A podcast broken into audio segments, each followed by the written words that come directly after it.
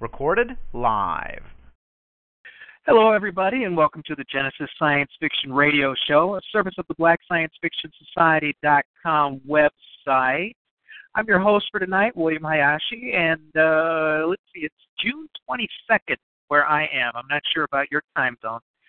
Um, and I don't know if you picked this up as a podcast or you're listening live. If you're listening live, then you know what it is.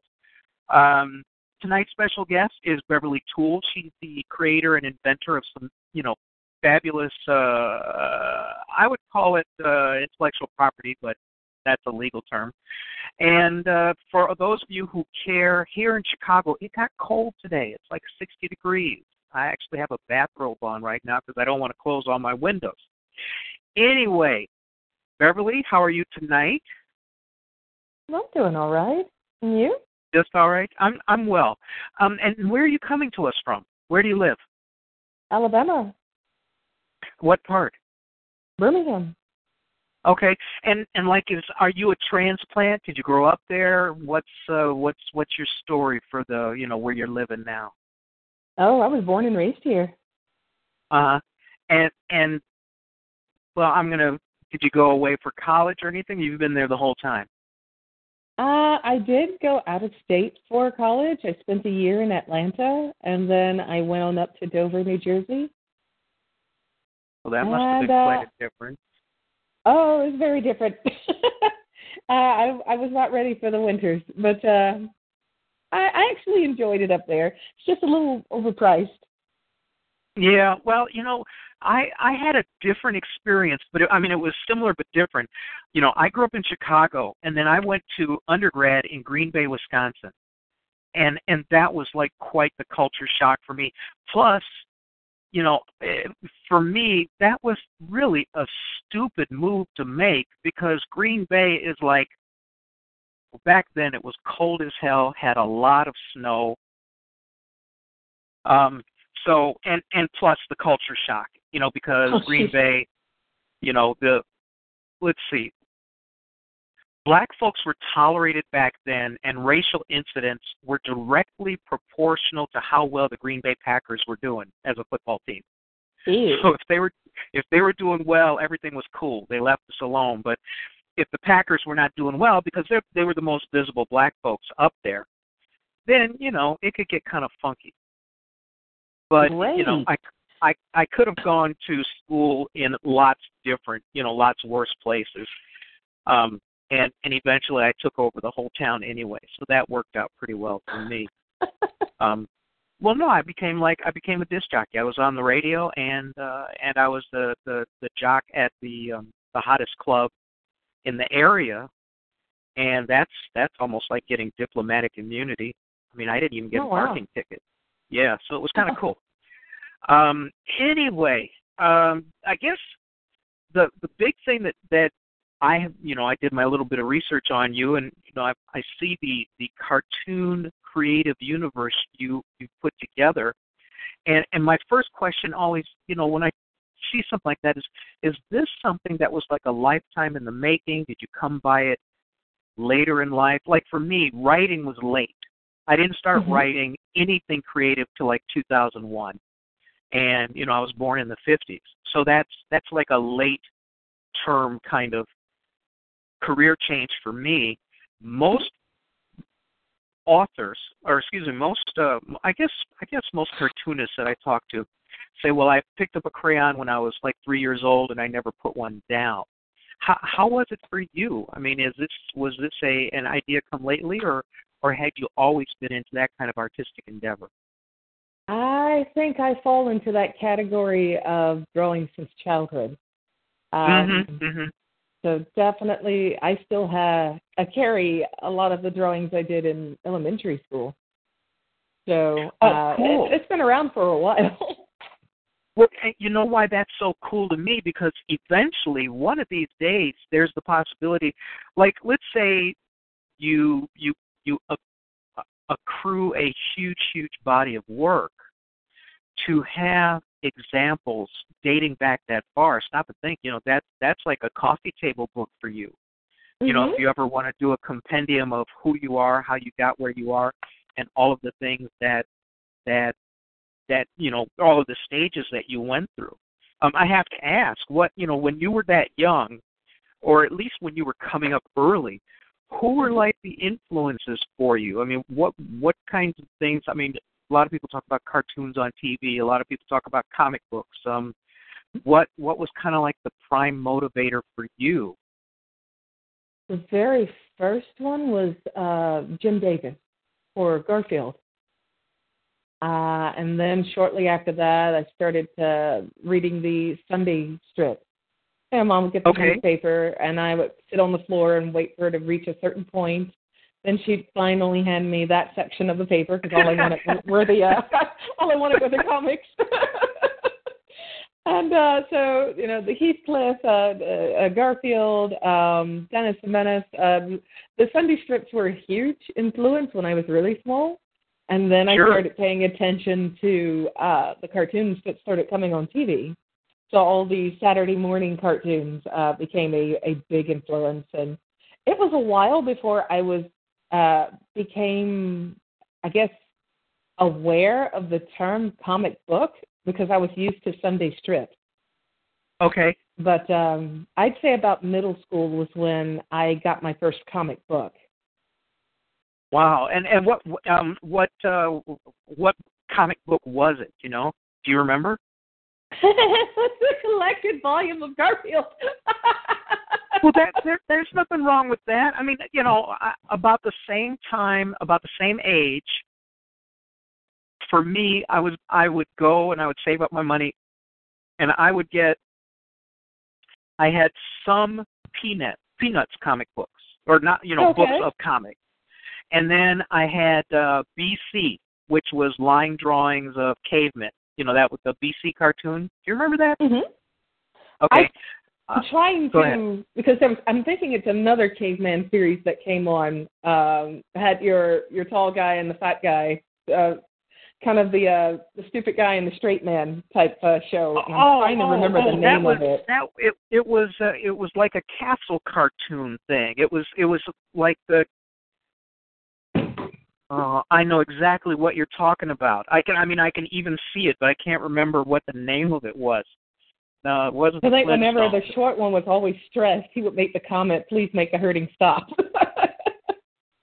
yeah, it was. It's been a minute. you know what? I'm believe it or not, I'm going to take a walk into my hallway here because I think I have a couple of those here.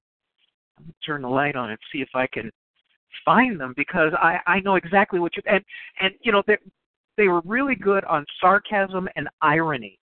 Yes. and and oh man, no, I don't. Fuck on it. You know, you always want to keep every single book that you have if you're if you're a creative person, and I don't I don't have them here, but I I I swear to you, I remember exactly what they were. I'll I'll figure out the the King of Id. I'm so oh it came to me. That's what it was called. The King of Id. King of Id. Was I'm, I'm going to have series. to look it up to see. I'm, oh, I'm going to Wikipedia. Wikipedia right now, or I'm actually I'm going to Google right now because I want to double check. Uh, but yeah, yeah, yeah, yeah, yeah.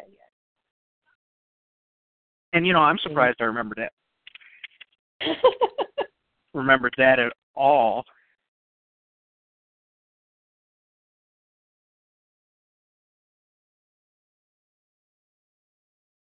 Oh, the Wizard of Id.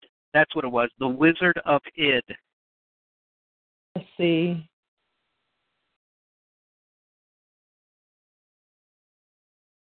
I think that's the one you're talking about.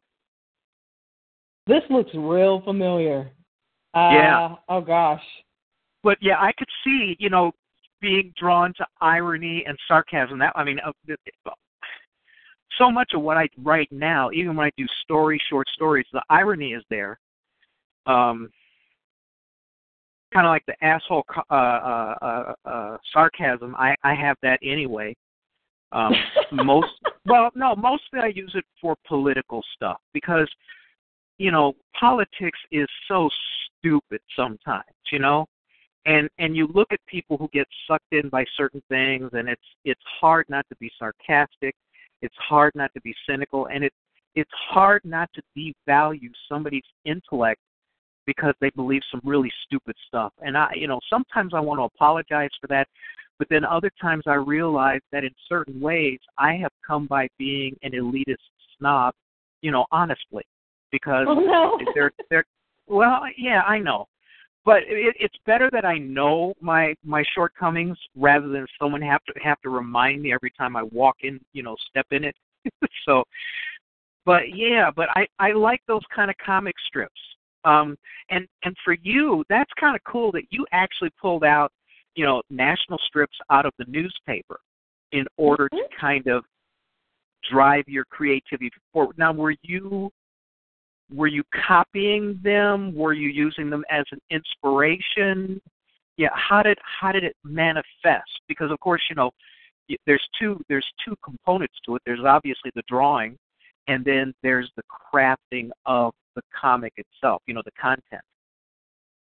Uh, in the early days, I was more so just drawn to the humor, uh, the fact that uh, it could take my mind off things when I was little.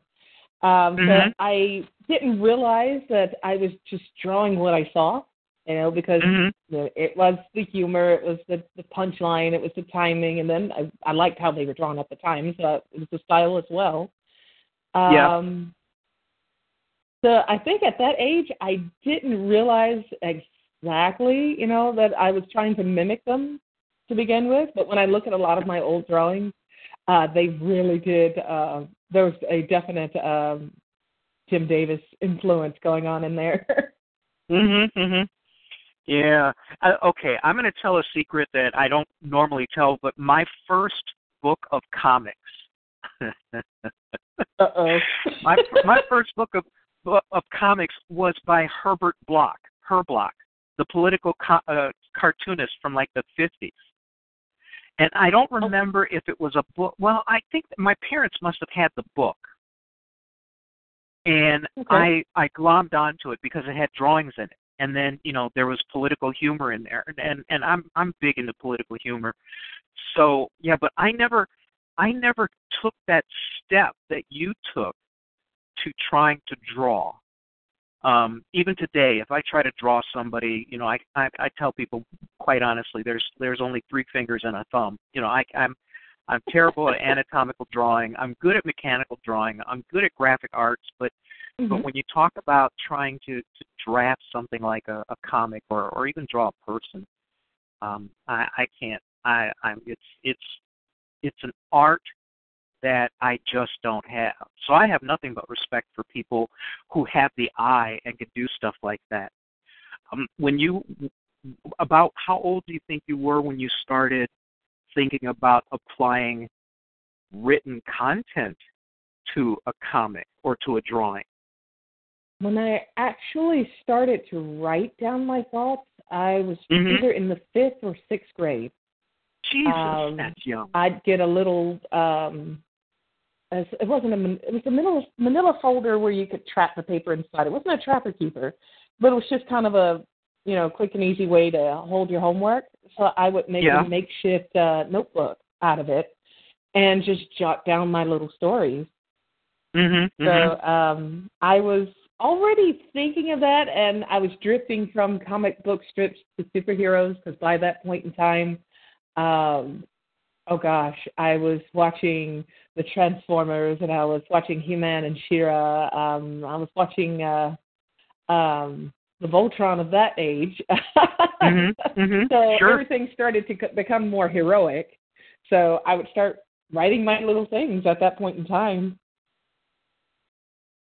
And, and I mean, did you have a? How about an audience? Did did you like show them to the parents or you know friends or or was was this more like a singular pursuit at that time? Uh, I tried showing it to family, but I unfortunately, God bless them all, uh, they did not have a uh, understanding of anything beyond starving artists. So there wasn't a lot of attention towards it. So it just became my little escape. Yeah, parents, you know, I, we, I've talked to people recently, and only recently have a couple of them really said that their parents were behind them in their art because a lot of parents look at it as okay that's very nice that's very good. Oh mm-hmm. that's that's you're very talented. But but but have a skill you can fall back on. You know something yeah, and and i mean because no i don't think very many parents really want that. I i can't imagine a parent that wants their child to fail or not do well or to you know somehow go wanting. But it, i think it's like if a parent has a child that wants to be in the NBA or WNBA and they just think that they're going to be the next uh I was going to say Michael Jordan which would have dated me but I'm I'm talking about like the next It's okay. LeBron I would have said LeBron James. LeBron James or or Steph Curry um so you know everybody everybody I, you know I, parents definitely want to see their their kids do well, and sometimes when you think about the odds you have of becoming, you know, an outlier in any industry, you know, getting your work first of all, getting your work above the background noise is tough these days because, you know, with with computers the way they are, with the the amount of uh, horsepower you can apply to almost any creative endeavor mm-hmm. electronically, it's it's tough getting your your stuff above the background noise so you can be noticed. Um, when when you were drawing, you know, at at the very beginning, not the very beginning, you know, but as you were going along, you know, middle school, were you thinking in terms of putting together, you know, like a creative universe for other people to to glom onto, or were you mostly fulfilling your own desire to create at that time um, I, I guess what I'm Mm. asking is about when do you think you started thinking, well, you know, maybe maybe I could make some money at this, or maybe I could become known at this. I did not start to think from that perspective, I'd say until I hit college. I Okay. knew I wanted to draw, and I just figured, oh, I'll get a job as a animator or a storyboard working on someone else's project. But the thought of I could make something off of my own stories, I didn't have the courage to even think that until uh, until I was in college. Wow. Um, and and what about it, while you were in college? Were you taking any classes devoted to, excuse me, devoted to the creative arts, or were you still kind of doing it on your own? Uh, well, my first year, I went to the Atlanta College of Arts, and after a year of everybody talking about how uh, comics was not the thing, and you need to do fine art, and you need to look at abstract, and all this other great and wonderful thing, I had to get out of there. I hightailed it out of there really quickly, and went to the Kubert School, and that was right. focused on comics and animation. Okay. So uh, it was uh, that was a um, that was a shock in itself. Uh, I was happy to find the school. I actually had another classmate that was with me in in Atlanta that handed me a pamphlet and he said, "You need to apply to this." I'm like, "Okay." So you know, gave it a shot and they liked my stuff and they're like, "Come on up." So I ended up in a classroom full of people that wanted to draw comics. So that was a shock in itself, along with the shock of New Jersey. well, but, um, you know, yeah. Cold weather is cold weather, and can, and it can shock your brain. But I mean, well, stop and think about it. Being able to find, you know, uh, an environment where they were into exactly what it was that you were into. That's I kind of missed that. I had one writing class in college, and honest mm-hmm. to God, I never thought I would be a writer. You know, not more than technical stuff. You know, I did technical articles, I did uh, you know users manuals and things like that, but never. The, the, I think the last creative thing I did before I uh, before I wrote my first book was something I wrote in high school. Oh wow! So you know, it was it was completely out of the blue, you know, and and so I didn't I didn't have the ramp up that a lot of people do to help them figure things out and and even to become a good writer. You know, when I sat down to do the first book that I wrote, I had no idea how to write a book. But you you were kind of lucky. Not only did you you know, you had your own body of work, you had your own desire to to be a uh, an artist and and then you find a whole school where they go, "Hey, come on down," you know. So that's that's pretty cool. You know that that had to be uh, uh, re- that had to reinforce what it was that you wanted to do in the first place. Um, so it reinforced I, it, and then it was a shock in itself because suddenly I was. So you go through the phase of now you're no longer the only kid in the class that that drew or drew comics. Now you were one of many. So then it introduced me to the more competitive nature of uh, other creators. Oh, you make that sound not so good. uh, some of it was really good, and some of it not so much.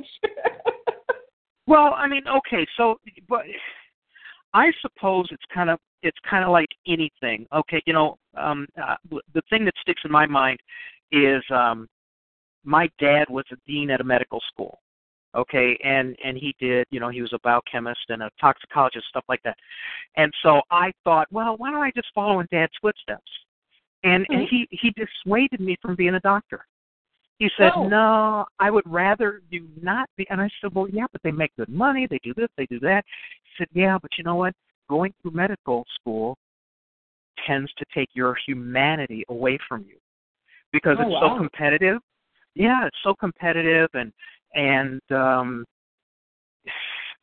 even like doing your residency when they stick you in the emergency room and you have like you know 30 hour shifts and stuff like that i mean he said it just was not something he wanted he wanted me to to do because he said it would take my humanity away from me.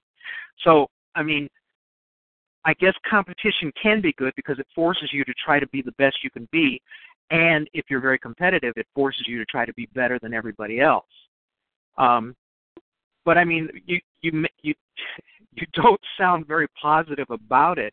What what was kind of like the the downside to it that kind of that you're not that you obviously not are in that or you obviously are not enamored with? There was, uh, for lack of a better word, uh, a bit of bloodthirstiness coming from some of the other students. That yeah. um, to see them willing to do anything to get the attention and get people to look at their work. Uh, uh, I guess in a way it was kind of that same visual of loss of humanity or loss of self in your work. To just see mm-hmm. them um, willing to either draw anything or do anything to those that they viewed as competitors uh, that kind of took a bit of the the enjoyment out of creating stories and characters and drawing. Um, so it was interesting to see that side because I had never seen that before. Um, you know, I knew people would compete. Of course, you put two people in the with the same skill sets in the same room, and say only one of you comes out, to, you know, with the job or whatever. There's going to be competition, but to see sure. that level of it in some of the students, that was uh, that was definitely shocking. So yeah. Um, yeah. while most of the students were pretty, you know, good natured and doing their best, there were I, I was introduced to a, a, a different avenue of it too, and it was kind of scary. well, I you know probably the somebody put in the chat room, which you left, um, that competing with yourself is the, no, no, no, it's okay. It, it um, somebody commented that competing with yourself is the best, which is a point that I was going to make. That you know, I think the best creatives out there aren't always necessarily fighting to be better than other people, but just fighting to yes. be better as they go along. Like for me, I don't I I I can't remember the last time I compared my writing to somebody else's, but every time I do write either a book or a short story, I want it to be crafted better than the previous thing I wrote. You know, I want to get better and better and better. Mm-hmm. So I think that kind of competition is good. Um, I mean, how did you handle the competition that was going on? Did you ignore it? Did you were you sucked into it? Um, and and it does sound like it, it detracted a little bit from what you wanted to do, but yet here Actually, you are, you know, pretty pretty darn successful. It didn't necessarily detract. Um, I found that I just did not want to be a part of it. Um, okay. I found this was where I realized that um, I did not want to spend my life working on somebody else's project. And okay, I, yeah. I had developed so many stories and I had drawn so many characters, and I realized I had all these different worlds and tales to tell that uh, if I was just hell bent on working for someone else, I'd never get these other stories out there. Right. So um, I was entering that stage at that point, and I think that's what helped me, and it kept me looking a little um, different from the others. Um, in term in terms of your your your drive and your perspective. Drive, perspective, subject matter. Um, okay. It was different from the others. Uh, I oh. was in a classroom full of I don't know if people still use the word, but trendies. Uh, so if example, vampires were the thing, they would draw vampires. And if the next day they were like, okay, vampires out, um, werewolves are the next thing, suddenly everybody was drawing werewolves. And, and if I was the person that really liked just the vampires, I would stick to it because I like this and this is my genre, this is my subject, and I'm going to stay here and make this, you know, the best damn vampire story I could. But um, everybody was still trying to to catch up and and beat and and do whatever it took to just get out there instead of just using their skills and just following that passion they had before they got into school. Well, there you know, there's two there's two there's an A side and a B side to what you were doing and you know, the A side obviously is your talent and your skill set and and the way you execute.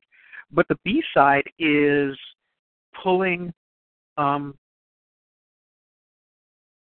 pulling something creative out of your own mind, you know, mm-hmm. on your own. You know what I mean? And and a lot of people don't have that. Um, that's why fan fiction is so popular. That's why that's why you know in Hollywood you get uh, you get uh, three asteroid movies, you know, asteroid about to hit Earth movies at one time, or um, let's get all these uh, all these uh, superhero movies out here because you know obviously they're all making money. You know and you know hollywood is kind of risk averse anyway but i mean most people are and i think that if you have skills but you don't have imagination then you got to try to figure out well what's going to be commercially successful and yeah. so maybe your your lesser peers were were pushed into doing no, who were avoiding the road less traveled. You know what I mean? Yeah, yeah. I, I could I could agree with that. That feels like a couple of uh, individuals, and while some of them have gotten out there and they're happy, you know, which is great, because mm-hmm. mm-hmm. at the end of the at the end of the day, I don't want to see an artist give up. You know, it's just it bothers me when I see one just put the pencil down um, I noticed that a couple of them are not happy because they have all these projects that you know in college and a few years after college they wanted to do and they were passionate about, and they can't uh, for whatever reason, be it day job or, or family or just you know they're, they're in their field but it's just taken over. They just can't, and I did not want to be that person. Yeah, yeah.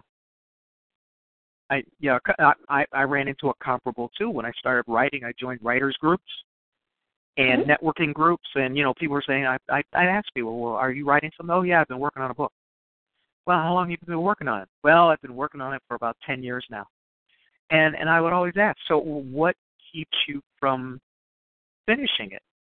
Mm-hmm. And they said, well, you know, I've got family, I've got kids, you know, my job, my this, my that and and I think one of the things that well that always stuck with me because I didn't want to start writing a book and not finish it. So I in turn decided to treat it like a part-time job. So every night at 10 o'clock, I, I stopped doing what I was doing and I started writing, and I wrote till two in the morning. And you know, if you treat anything like a part-time job, the chances are pretty good that you're going to finish what you started. Yeah. So yeah.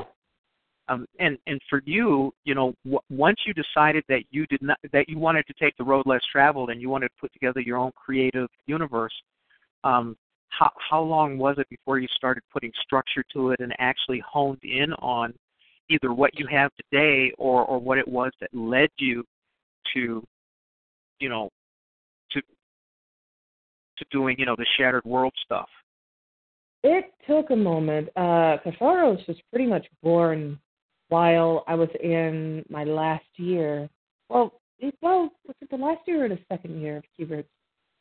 Uh, between 2000 and 2001 was when it started. Okay. Um, and then, you know, you graduate and you got to find a job, you know, because you got rent. And then September 11th happened. And so life kind of threw me a curve.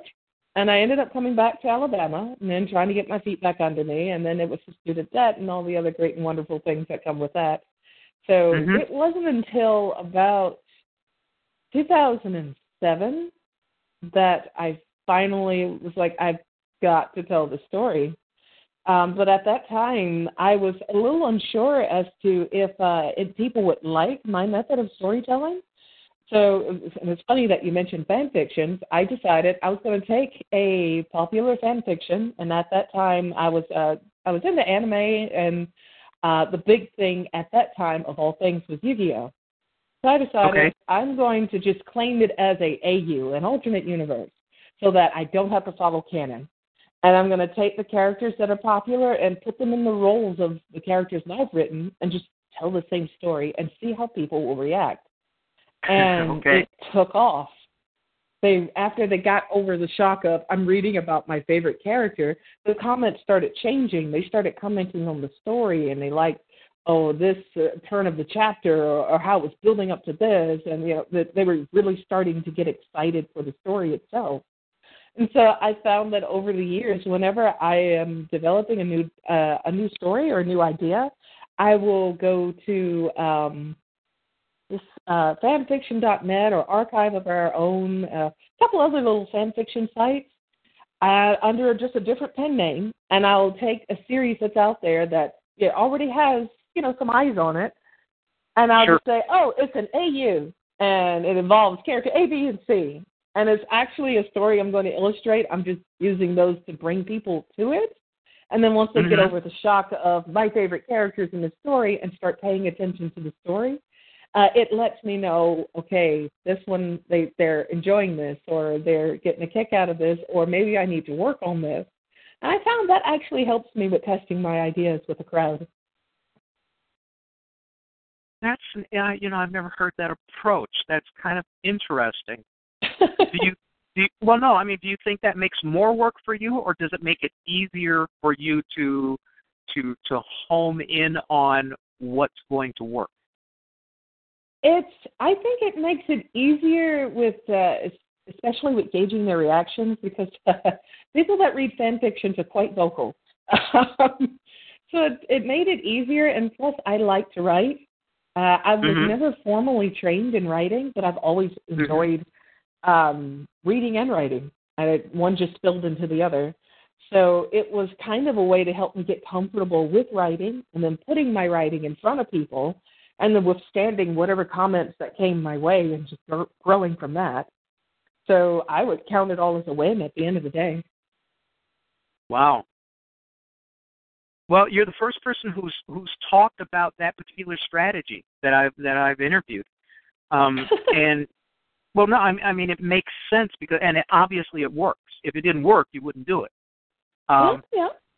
or or you might do it. I mean, I take that back. You might do it, but I mean, obviously it does work.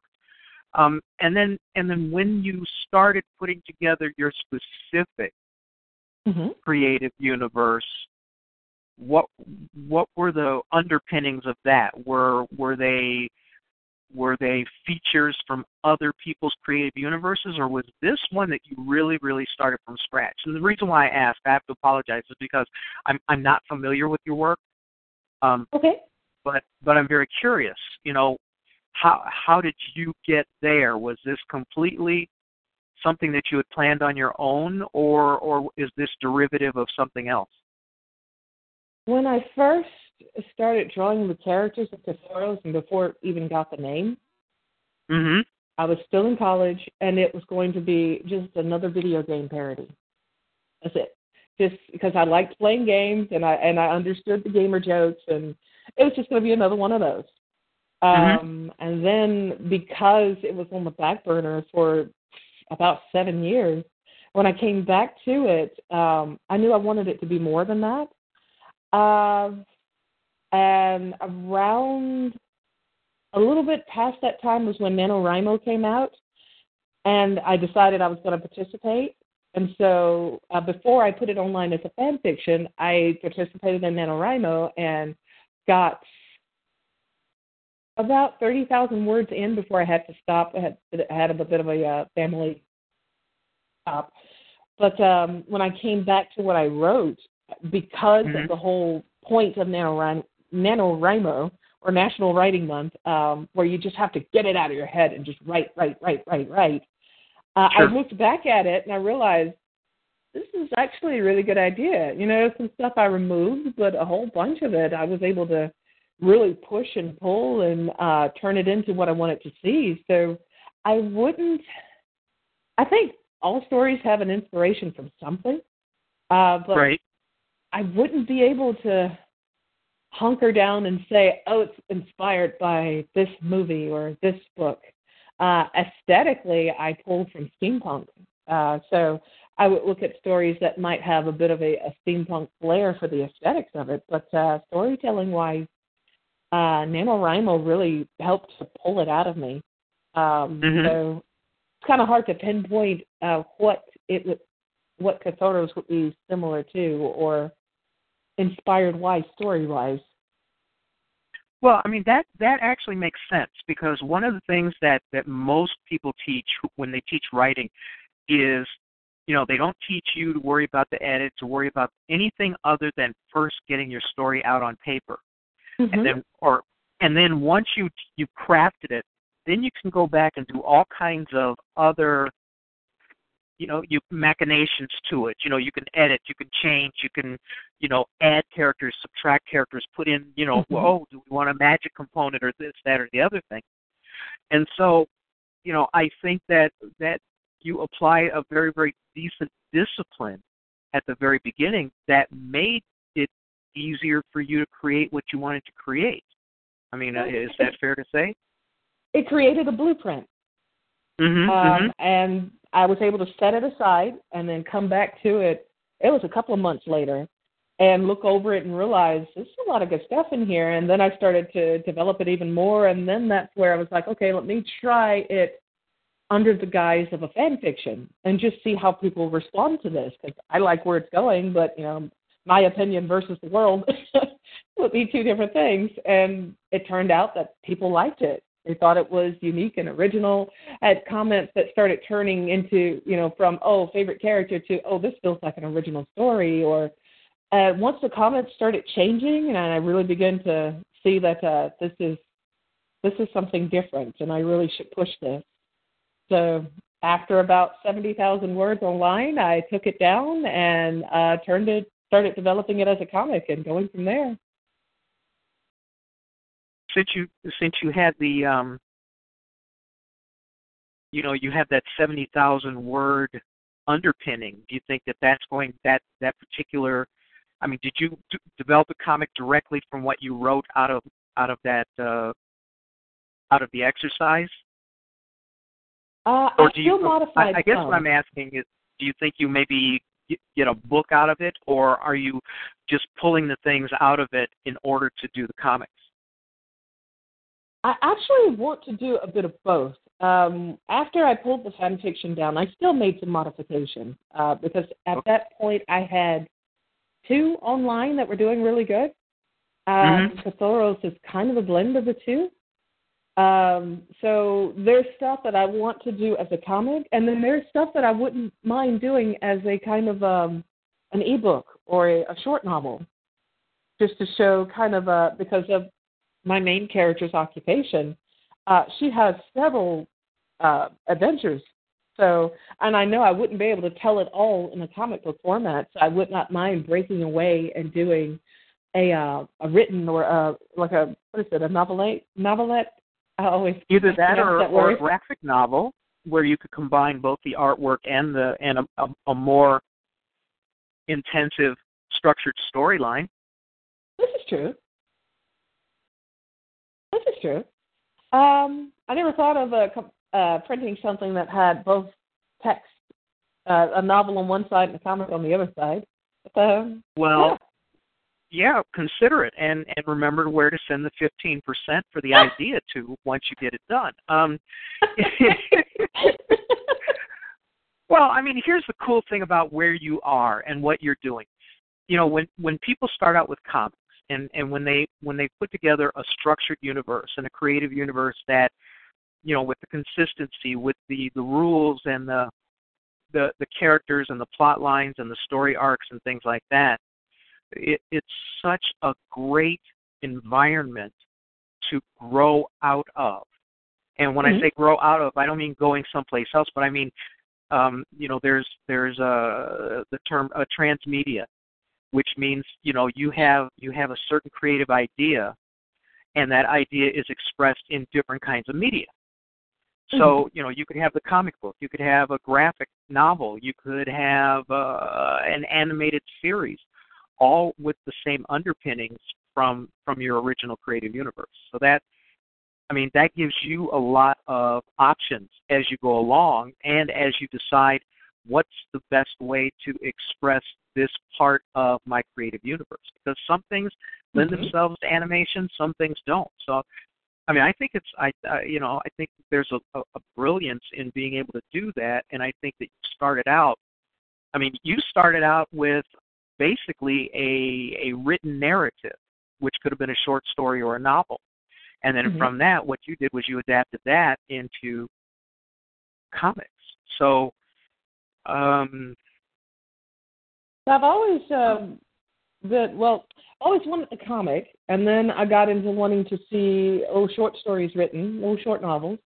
Um, mm-hmm. I've been noticing motion comics, so I've been practicing with uh, Adobe After Effects and Premiere to mm-hmm. uh, get little motion comic shorts done uh, so I've been kind of been experimenting with a couple of different avenues of telling this story. Well, I mean, it seems natural. I mean, if yeah. you're, some people are content to stick with one medium because they feel very, very comfortable, and some people go, well, you know, who knows? This could become something. So, uh, and and so now, from a commercial standpoint, Mm-hmm. When when did you start to to push?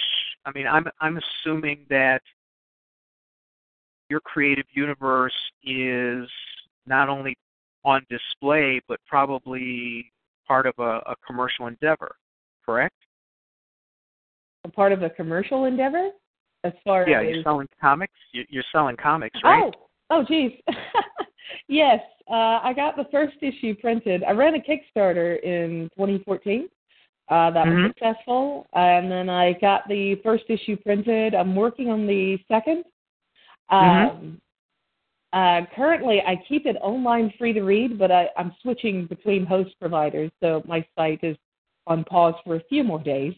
But uh, mm-hmm. it's uh, I keep it online, free to read for people, and I find that uh, every, with the try it before you buy it nature that everybody has developed over the years, uh, putting it online, letting them read it, they don't mind buying the novel once they see it because they've right. read it and they like it and they want to support it, which has actually been absolutely fabulous um, because a lot of people my age and older couldn't see it. They're like, why would they buy it if they can get it for free? Like, but if they're if they enjoy it enough, they'll want to support it, and that turned out to be the case you know that that that's a much much more successful strategy than people suspect. Um, I think mm-hmm. a really good example of that is something that's counterintuitive. When when Napster first came out and people started sharing music, the music industry, as much as they fought it, had to admit that Napster produced increased sales. And they they produced increased like when I was looking for a certain piece of music, and mm-hmm. I found it. I and I found it on somebody else's computer. You know, they were they were offering it up for for free trade. I mean, you know, that was what the model was. I also looked at what else this person had in terms of music. Mm-hmm. It because I might have I, I was looking for something that I didn't know about that I would have I would have liked. And I would say I probably in equal equal amounts purchased as much as just downloaded music. Um, actually, I purchased the new stuff and the stuff that I already wanted, and I knew what I, I, you know, like I had it on an album or something like that, were things that I probably wouldn't go and buy a CD for. But if it was brand new and I wanted to check out, you know, what what what is it about this music that this person likes who also likes what I like, Mm-hmm. um, you know, they and and I think that you're you're sticking with that strategy is probably a good idea because it does actually work.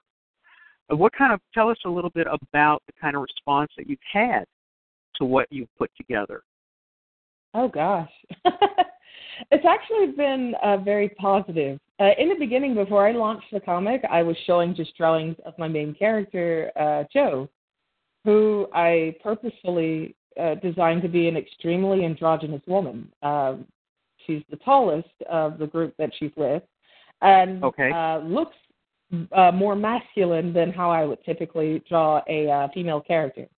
So once people begin to realize that that was a woman, you know, a couple of the male readers were a little deterred for lack of boobs, but uh, over time, um, they really began to like that she was so different.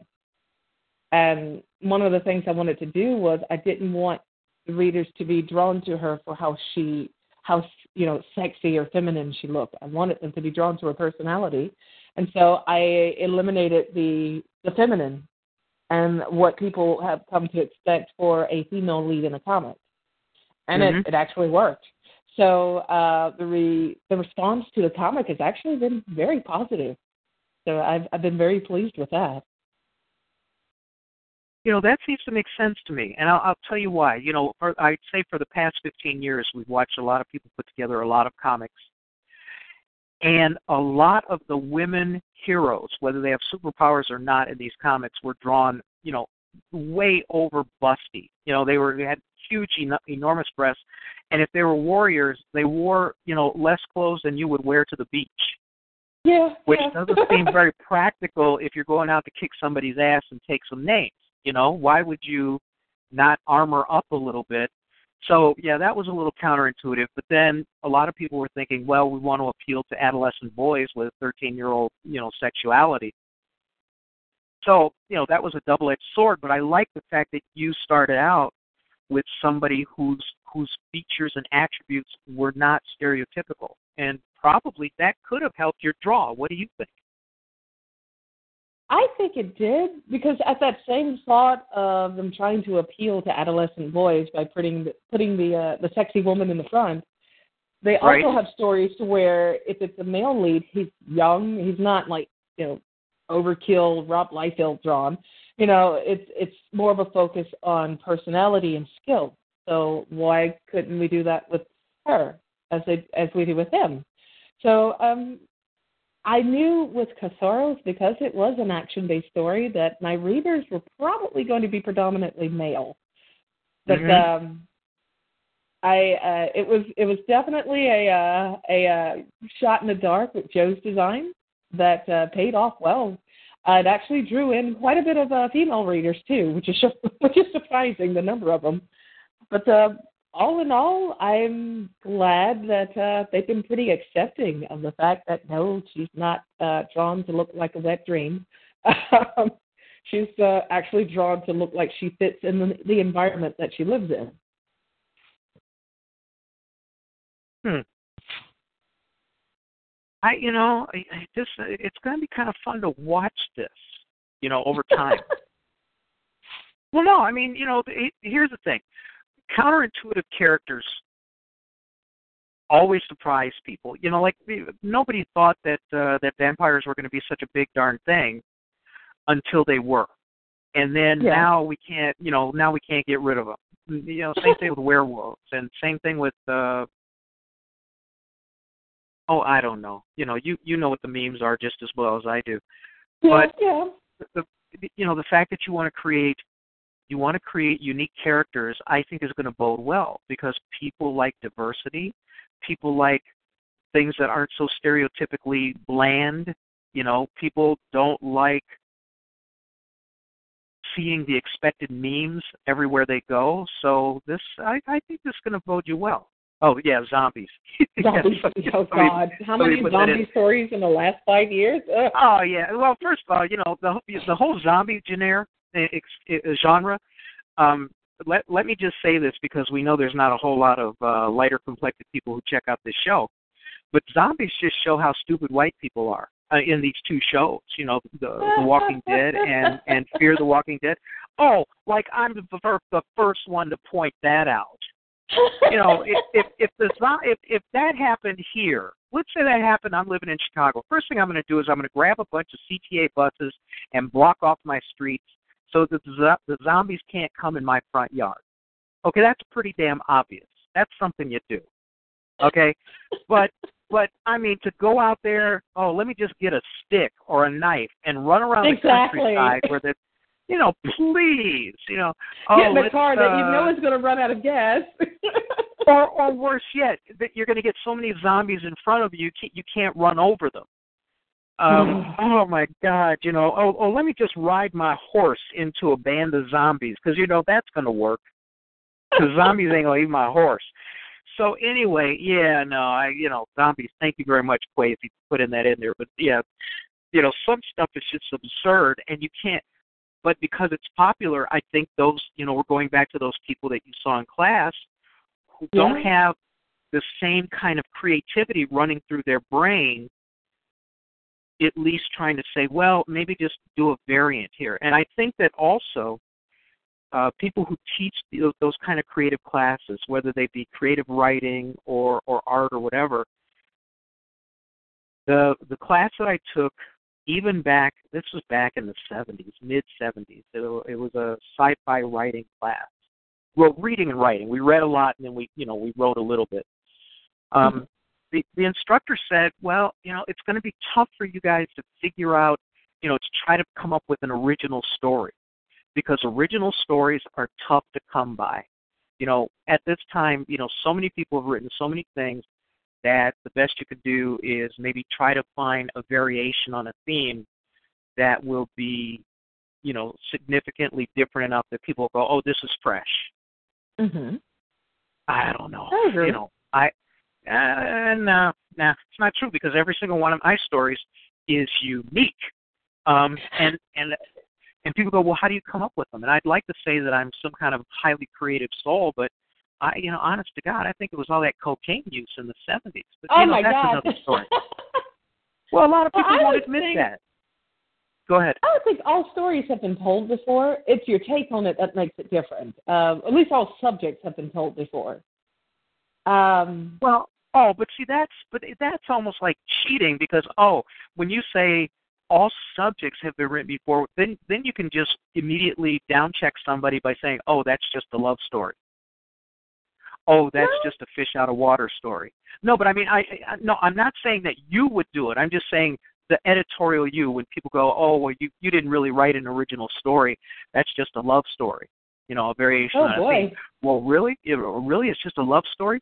When was the last time you read a story about? Oh, what was that movie that just got some awards? Uh, the the the the the woman who fell in love with the Creature from the Black oh. Lagoon, but not from the uh, uh, what was it water called? something. I don't know. I, I'll look it up Oh. later. But yeah, but you know, and and then you know they oh that's just a variation on Beauty and the Beast, and you know, but so people are just. I think people Oh, have an overwhelming need. Yeah, the shape. There you go. People have an overwhelming need, I think, to categorize something so that they can This dismiss it. You know, just That's so that they can dismiss it. You know, so that they don't have to apply any thought to it, no cognition, and certainly, you know, uh, people. I, I hate to say this, but I think you know, black folks invented the term haters for a reason. You know, if you and, I know that that's an extreme example, but you know, if you can dismiss somebody's idea by saying, "Oh, that's just like," instead of going, you know, that's an interesting take on on something, you know. So From that Uh, perspective, then yes, I agree with you. Um, I, I can agree because uh, I've watched uh, just from uh, different artist communities when someone would post something that viewers would immediately say, "Oh, that is like insert character from this series," and Right. while the character looks nothing like it, they might have uh, a big throw like whatever character that they're trying to say it looks like, or they wear oh, that's just yellow that's just or, or from the. Mod Squad. Yeah. Um, it's I- actually a I- unique character, but people are trying to say it's not. And so, from that perspective, I, I, I can I, I can understand that. Yeah. Well, I, okay. Well, let, let me. You've described one of your characters. Could you describe for us the creative universe that you've populated? You know, what is it? What's what's kind of like the the underlying theme? What's what's your world like that you've that you have populated with with you know less than stereotypical characters? Uh, the themes tend to revolve around second chances. Okay. The uh, basically the whole concept is not judging by appearances, because the main group that you follow, uh, they don't look like heroes. They don't. Uh, they all came from uh, less than spectacular, you know, points of life, and they actually Mhm. enjoyed their lives. They were just kind of thrown into something a little unwillingly, and uh, have to learn and grow from there. Um, so those would be the two themes that I revolve around in the in the world of Katharos.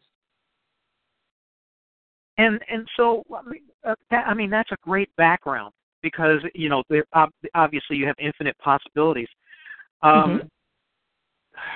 Oh, I had a great. Oh, and then excuse me, and then how is it that you come up with your characters? I can see where you oh would go. Well, I'm going to create a character that's not, you know, it's not uh, Xena the big-chested warrior, or you know whatever whatever stereotypical meme it is. No, you well you understand what I mean, don't you? Oh yeah, oh yeah. Uh, Joe came about.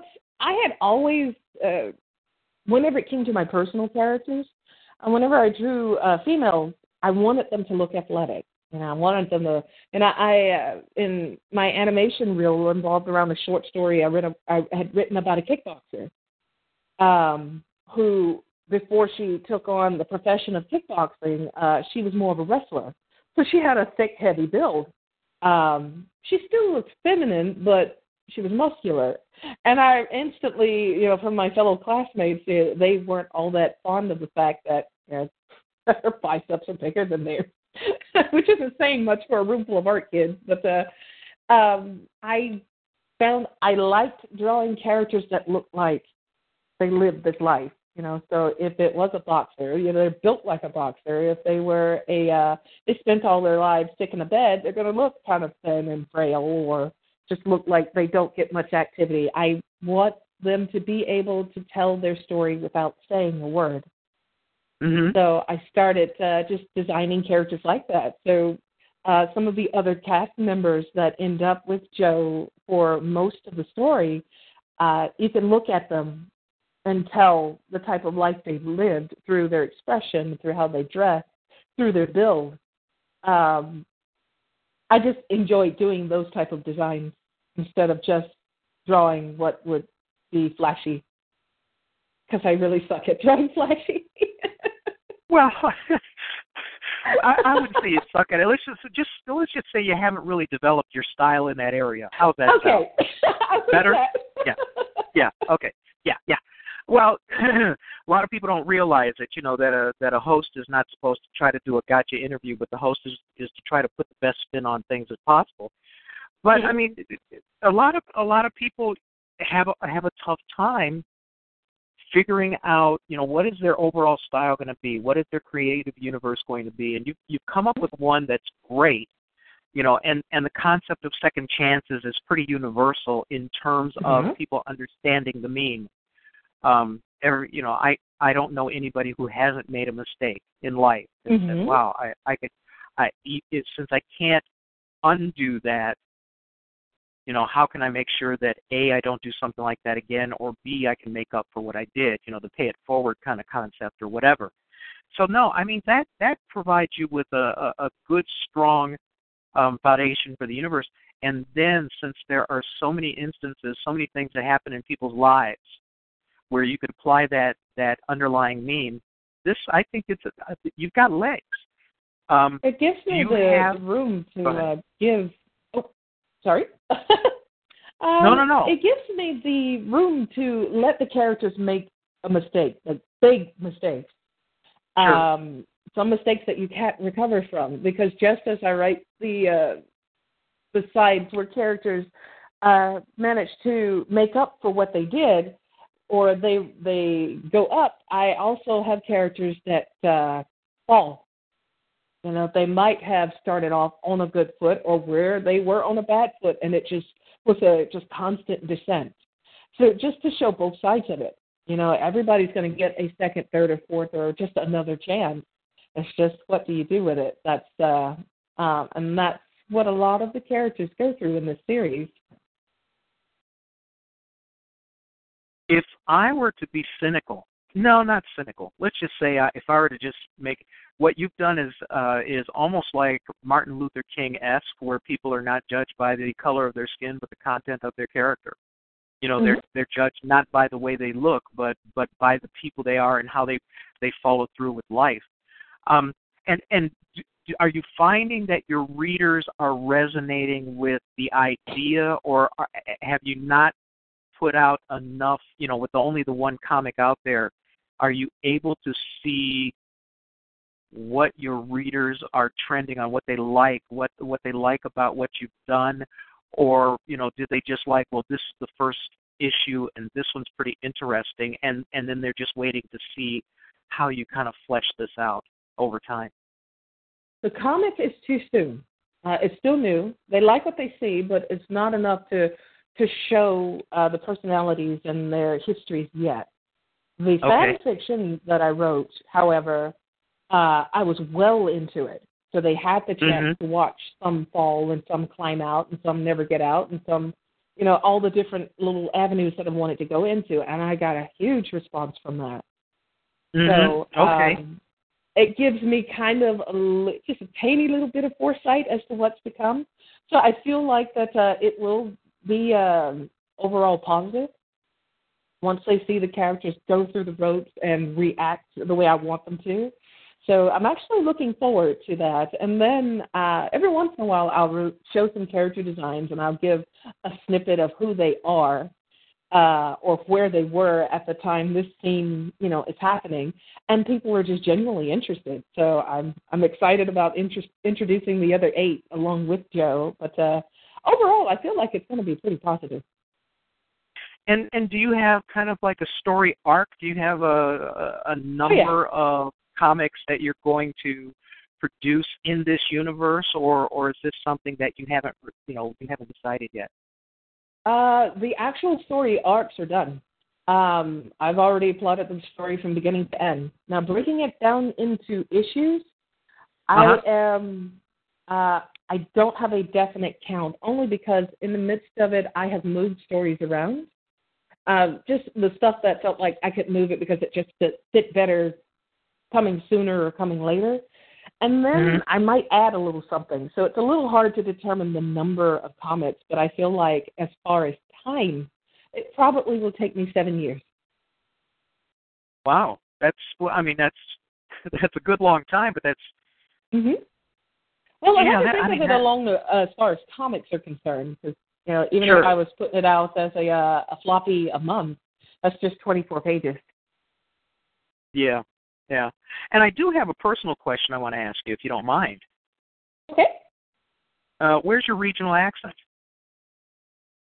My regional accent? Yes. Where'd you grow My? up? Oh, I guess. Okay, I get a, a variation of that question a lot. I was born and raised in Birmingham, Alabama. Uh huh. And where is your Birmingham, Alabama accent, young lady? I don't know. I get it, I mean, lot, but I don't know. It's it's interesting to me because you know it, I get to interview people from all over the country, and and I heard you speak and I went okay yeah fine okay she says she's in Alabama okay she said she grew up there and she only left yeah. for college.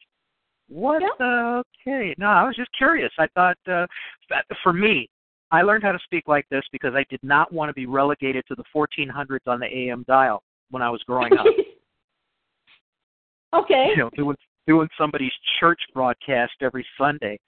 Um, and and I I went and I got tapes of uh, news broadcasters from Seattle because in the 70s that was considered the most no excuse me the least non-regional accent in America. So I wanted to I didn't want to sound like J.J. Walker growing up or or being on the air because that's oh, wow. that's limiting. And um so so I was just curious. I and and you have no idea why you don't sound like you grew up there. I have no idea. I've gotten this since I was a child. Uh, where are you from? You're not. You don't sound like you're from Alabama. Like I don't know. I've been born and raised here. no, I mean it's not a big deal, but I was just curious. I, you know, because like, okay, you know, there's some people who maybe spend some time in England because their parents are in the armed forces. Oh, I, had, no. I interviewed somebody. I, I I interviewed somebody like that a, a few weeks ago, and and so I, you know, it's always interesting to me what people's path, what path they've taken to get where they are, and that and that's just part of it. Um, you know, and I think I'm Oh, particularly wow. sensitive about it because when I started learning how to talk like this, people, go, oh, why do you want to sound white? You know, oh, you know, I what you think you're you're you're you're better than us? What you you know, you know, I'll go, well, yeah, I do read a book every now and then, but I, you know, I didn't want to say that unless I got my butt beat.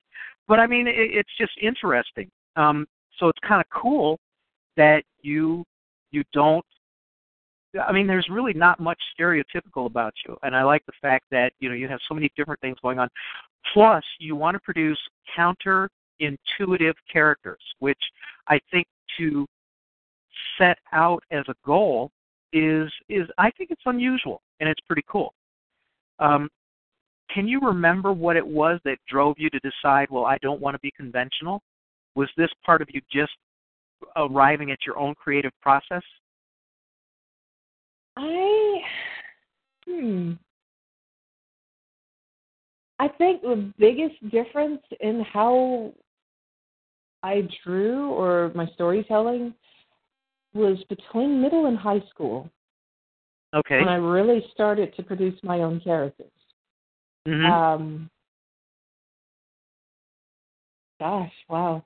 I think well in middle school that's when I really started picking up reading too. So it was you know I got my Saturday morning cartoon influences and then I was uh reading you know during the week. Um in the summertime I really would just lose it and read about literally 30 books a month. It was it was crazy. I don't know what happened in middle school. I actually blame one of my teachers because she introduced me to a horror series and I could not put it down. I was finishing Mhm. a book in a day and it just took off from there. But uh now I don't quite have the time to read that much, but uh I still, you know, go through a couple of books a month. But um I gosh, I think the influence from the different genres I read in the different novels I picked up, um, and then just the fact that I still loved animation and comics, it just started to blend. But I, I it would have to be somewhere between middle and high school. Well, I mean that, that, that now that I think about it, you know, instead of asking a stupid question, now that I think about it, it makes a lot of sense. If you if you read that much, and you run into that many characters, Mhm. it's it's probably going to give you a much much broader perspective about character creation. For me, um, you know, it's my background in psychology. I know how people be act, behave. I know how they act. I know what motivates people. I know where people's weaknesses are. Um, you know, wh- what what makes for easy manipulation. How do you put that in character? All of that sort of stuff. That make you know that's easy for me. You know, creating you know kind of three dimensional characters is not that difficult because I think of of what makes a per, what motivates people to be the way they are, to say what they say, and to do what they do. Um, Mhm. You, on the other hand, you've got you have a million characters and a million characters that you read about, that you've come to know, that you may have liked or disliked, from which to draw character traits from. So that that also bodes well too for for the you know the overall the breadth and depth of of the kinds of characters you create. Um, what what do you? Let me ask you this: What do you dislike most about creating a character? What do I dislike? Oh boy. Yeah. Oh. Well, I've got one too. I, I I'll I, I'll even tell you after you you know if you come up with it. If you don't, I'll just tell you. Uh. Hmm. Well, here I'll give you my my for instance. For me, when I'm creating a new character, sometimes I'll sit there for an hour, hour and a half to try to think of the the perfect name Oh, or the right name. I sit I there see and I go, being a you know, problem. I'm sorry. Oh, I'm saying I could see names being a problem.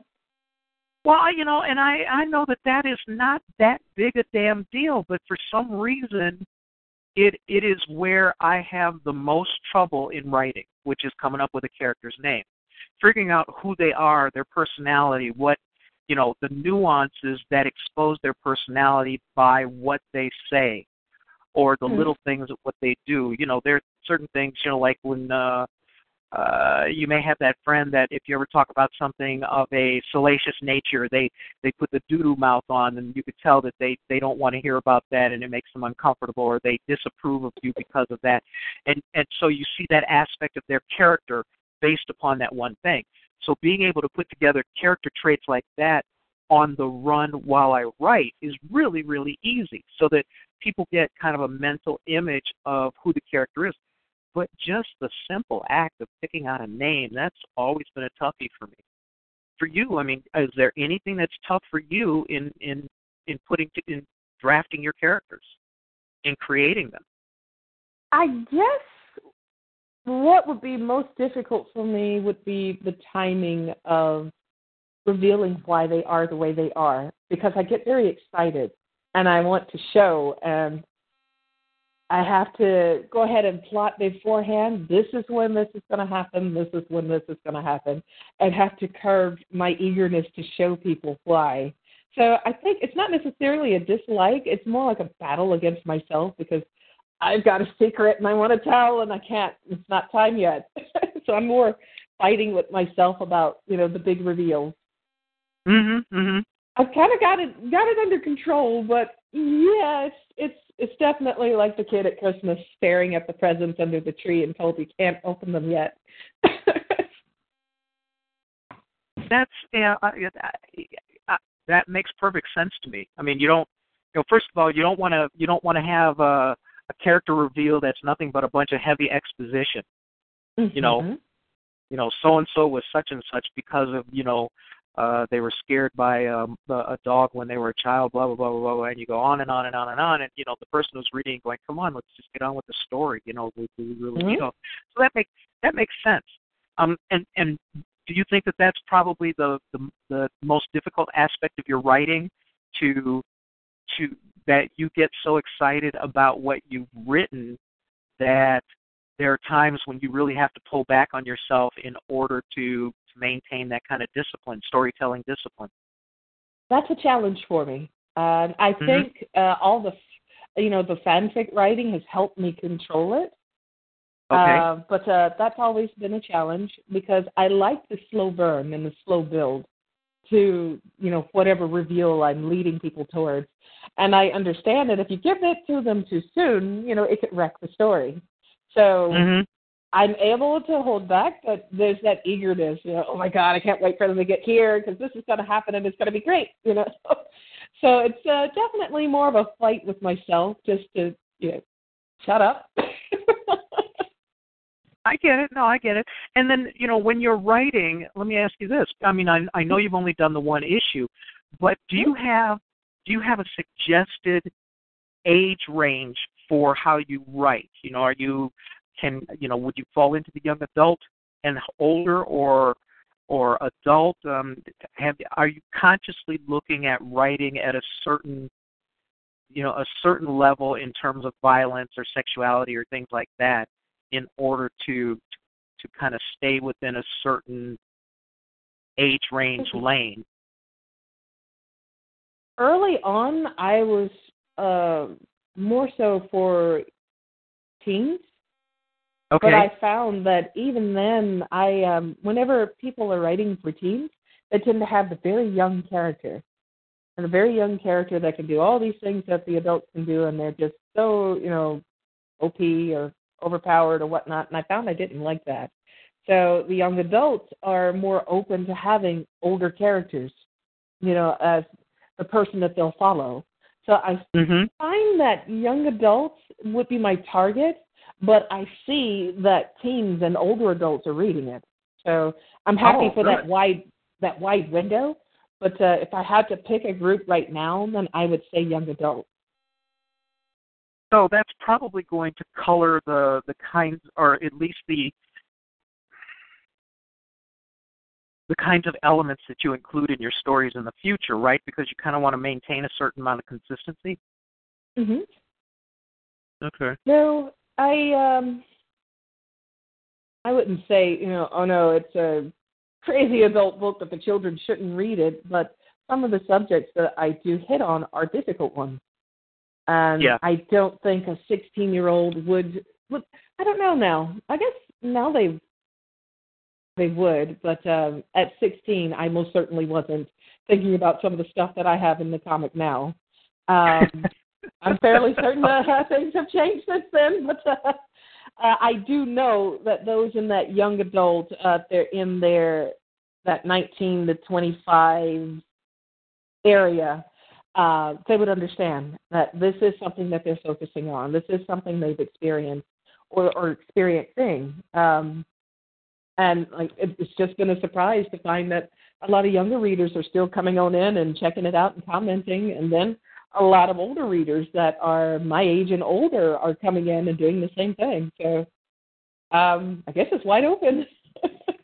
Yeah, I'm doing my first young adult novel right now, and uh, I, I'm I, I'm I'm getting everything down, and then I'm going to have to figure out what my lane is going to be, and then when I go through to do my first edit, I'm going to really have to apply hmm the, the, the standards necessary for it to to be considered young adult.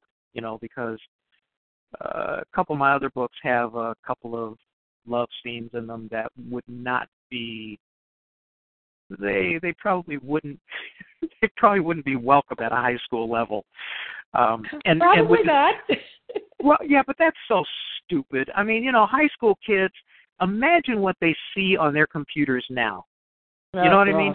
And and and I'm not saying that as an excuse. I'm just saying that as a reality. You know, there to and and that's one of the problems with uh I would say sexuality in our culture is that we're so schizophrenic about it. You know, uh, supposedly we're you know kids are supposed to just say no. They're not supposed to be sexual creatures until at least until they you know their parents decide whatever their dating age is supposed to be and things like that. And yet every single thing we try to sell to them or motivate them with is based on sexual attraction or you know Yeah. attraction to the opposite sex. So it's you know it, it, it's just I feel bad for kids these days. How are you going to be a kid when you can be exposed to things just through your computer, just out Yeah. of your own curiosity, just using a search engine that that like you and I didn't have when we were in our early teens. You know, I didn't Yeah. you know, what did I have? I had uh oh I had uh oh yeah, uh Byron's father had a subscription to Playboy. You know, that was about it. I drifted into the adult section in the library. That's about as bad as it got. you drifted. I like that. I just I drifted. I, I accidentally what had happened was I was going over here and I really meant to be over there. you see what happened? I you have to just I check them out. yeah, I like how I you know those art books with all the naked people. I had no yeah. Uh, it fell into my basket. Yes.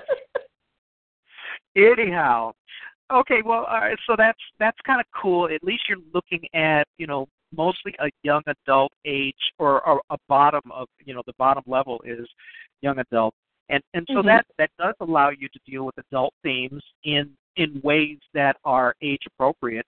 But it Mhm. doesn't limit you by saying, "Oh no, we can't talk about violence. Oh no, we can't talk about drugs. Oh no, we can't talk about you know, um, making a terrible mistake and then, you know, having to try to rectify it. You know, all of it, it gives you, it still gives you a lot of latitude. Um, Mhm.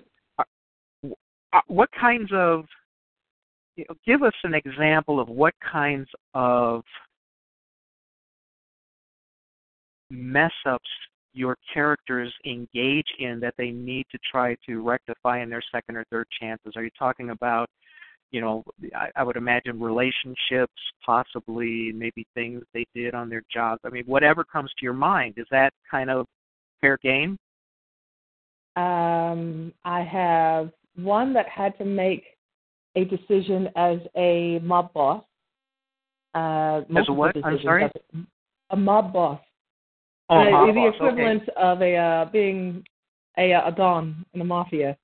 Uh, Right. I have another that has several uh, murders on her hands.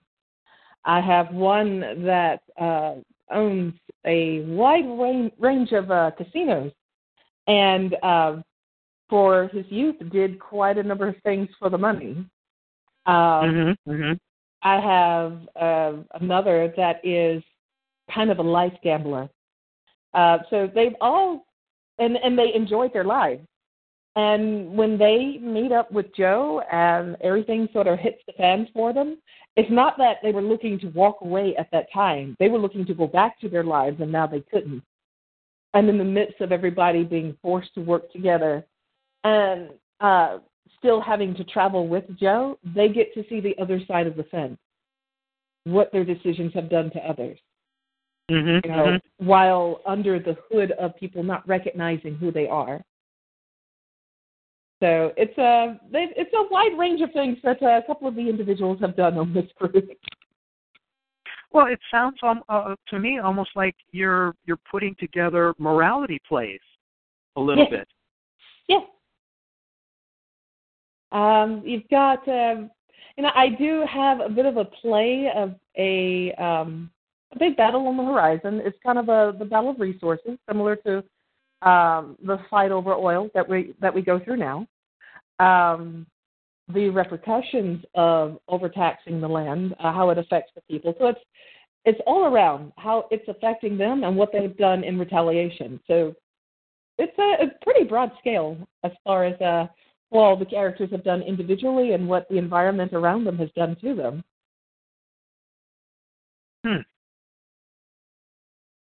Yeah, it's it's kind of an interesting premise because I, I I'm I'm trying to think back to all the people I've interviewed over the last five years, and I don't think anybody has really come out and had that as a focus. Um, what what made you so interested about the whole second chance thing or the morality play um, uh, situation? Was it is it, it was it stuff that you read that really that really galvanized you or you had a real affinity for or was was this a hook and i don't say that in any derision whatsoever because finding a hook is great you know if you find a good one um what Not what, what was your prime motivator go ahead It must. Oh, no problem. Well, it's not necessarily what I've read. Um, I did not have uh, necessarily the the the safest of childhood. You know, unfortunately, I did not have the dad of the year, and Mhm. my my not dad of the year kind of really let the family have it for quite some time. And because I was born a little frail, I was sort of left in the corner and, you know, uh, just I had just sat back and watched. sure So I I developed a, uh, I guess a method of watching people, just observing. Mhm So I've watched people's choices take them apart. I've watched people try to come back. I've seen successes and failures, and that I think that was the start of it. So um, it didn't begin with the book. Books have helped, but uh, Mhm, it mhm. began with my environment, just watching the rise and fall of people. You know, I was also in a poor neighborhood, so um, we saw the rise and fall of neighbors or neighborhood kids. You hear about where they are now and how some of them didn't make it, and some did, and they're doing great, and some didn't quite make it, and they're doing not so great right now. So, um, I know the importance of getting another chance, and uh, I'm, I, you know, I myself have received uh, opportunities at other chances, and I have either taken them, and I've not taken them. So, I know what it's like to miss that chance. Uh, I know what it's like to take it and fail, and take it and succeed. So, a lot of it's a mixture of personal experience and then just watching others. you know a word just occurred to me a few a minute or so ago as you were talking and, and the Mhm. word is redemption um Mm-hmm. is, is that would you say that that's a fair theme that that permeates your work I think so. I think that's very Okay. fair. Um so that's i mean that's who couldn't use some redemption especially know, these right? days. There's a whole bunch of us that could really use it. Yeah, I'm, I'm just looking over at my news feed over here, and you know, there's a there's an article about China is slamming 34 billion worth of U.S. goods with tariffs, and Mhm. it's funny that the states that it hurts the most are the ones that went for the uh the this this guy who's in the White House right now. Yeah, you know, you know, I I I love to just write it off as karma. You know, I'd love to just say, well, you know, if you were stupid enough to get burned by him, you and and now you're, you know, because you thought he was the best thing, he was going to really shake things up. Well, how do you like him now? You know, He's shaking I'm things up now. I, I, you know, I, I keep uh threatening to do this, but I think I'm going to get some T-shirts made up that have Obama's head on the front, Hmm? and then on the bottom it's gonna, just going to say, "Do you miss me yet?" I would buy one. yeah, exactly. See, that's that. so you're missing me yet? So I mean, that's uh, anyway. And oh, and that, that's a good idea. That's a that's a good question. How um do you know current events figure into your stories at all? Do you pull anything? Oh, yeah. You know, what is it ripped from the headlines of today? That kind of thinking in terms of crafting what it is that you're you're you know the stories or the subplots that you've got. Um, and if it does, like give us an example. the decline in morality in individuals, uh, Oh, our effect on our environment, and how our re- environment is retaliating, and the fact that we're turning a blind eye to it all.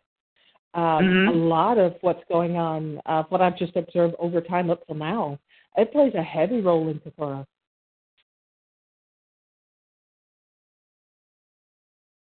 In like like Um, let's see if I can You have- I mean, none. yeah, if you could just it, just throw one out there. I'm just you know because yeah, it's a great you you describe it great, Mhm. but I, I'm just I- curious if you if you have a concrete example that you could toss out to us. I'm trying to find something that would be non-spoilery. So, um, Oh no no no In the no! Story- it's a spoiler, don't worry about it. Don't worry I about it. I don't think this one is. No. I don't think this one is. Uh, so it's already established that, um, or it's spoken of, and it'll be even more established by the end of the issue too, that uh, the world relies on a resource called black opal. Um, it's dug up from. It's primarily found on the groundland. Uh, it's dug up and uh, in different mining towns. This is kind of their big um, moneymaker, sort of like um, it's almost like the gold rush days, where uh, the towns are built around areas that are rich in it. Uh, there are the uh, uh, there are people that are basically bullying the mine, mining towns to do the work, and once they dig up what they want, uh, they basically take it and leave just enough behind for them to dig up more. The problem is they're taxing the land, and the stuff that they're digging up is causing problems. Uh, it's affecting those uh, the health of those that are uh, down there doing all the hard work, and the ones that are making the profit on it live far away, um, so it doesn't affect them. They get to keep up their lavish lifestyles, and they get to turn a blind eye on it. Uh, the people are starting to get angry, and they're getting angry enough to retaliate. So uh, their employers are using force, um, and they don't mind using force and broadcasting it as a means of this will happen to you if you, you know, try to, you know, step forward and try to stop what we've established. And so it's breaking to that point with a lot of individuals, and it's those that are turning their eye away from the fact that uh, in order for us to keep up our lifestyle, we have to make them work hard enough to where it's killing them. Wow. So that's a uh, one of the uh, a big role that's uh, going on in Katharos. Okay, that's a good example. Well, no, it's not like mining vibranium, you know, in Wakanda. So, Oh no. Um, um, I, I I like the idea, and and since it gives you almost infinite storylines to you know, explore, it sounds like you've got a you know when you talk about a seven year span, and and how many uh, how often will you be putting out a comic? How many a year do you think in that seven years?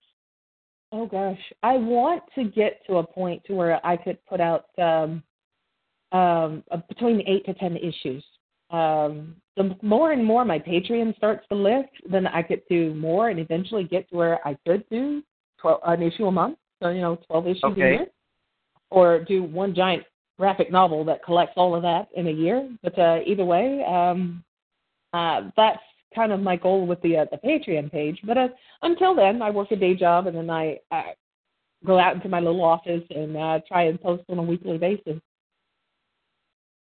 Well, I mean, day jobs is what we have to do until we can Yeah. actually become self-sustaining. I mean, I and I, I I I constantly complain about the fact that I'm out there deporning and devirusing, you know, computers for a living. Forty.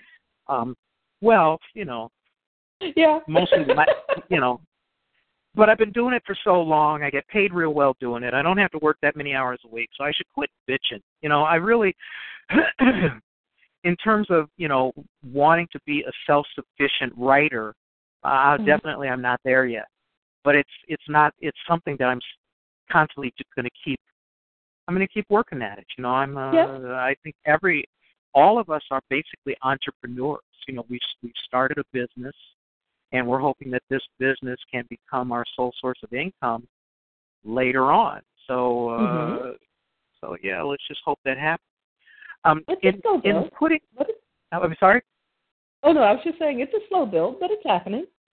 Yeah, yeah, and and so out of all of the stuff that you've been doing, you know, when you think about the the practice of, um, you know, the part of your business that that is the business of doing business, to use the word three times in one sentence. Um, what what are you finding are your biggest challenges from a business perspective? Because it sounds like, at least from the creative side, you have enough fodder to to write fairly easily and fairly well. What are your what are your business challenges at this point? Uh, those fall into the categories of promotion. Um, just trying to get the word out there it has been hmm challenging. Trying to look at the different ways of getting it out there through social media, the advertisement, um, announcements, just spreading the word has been the biggest challenge. Because you know I came from not talking much to now I have to put my face out there, and that was a traumatic enough event in its own to put my name and my face out there. So um, learning that side of it has been very tricky.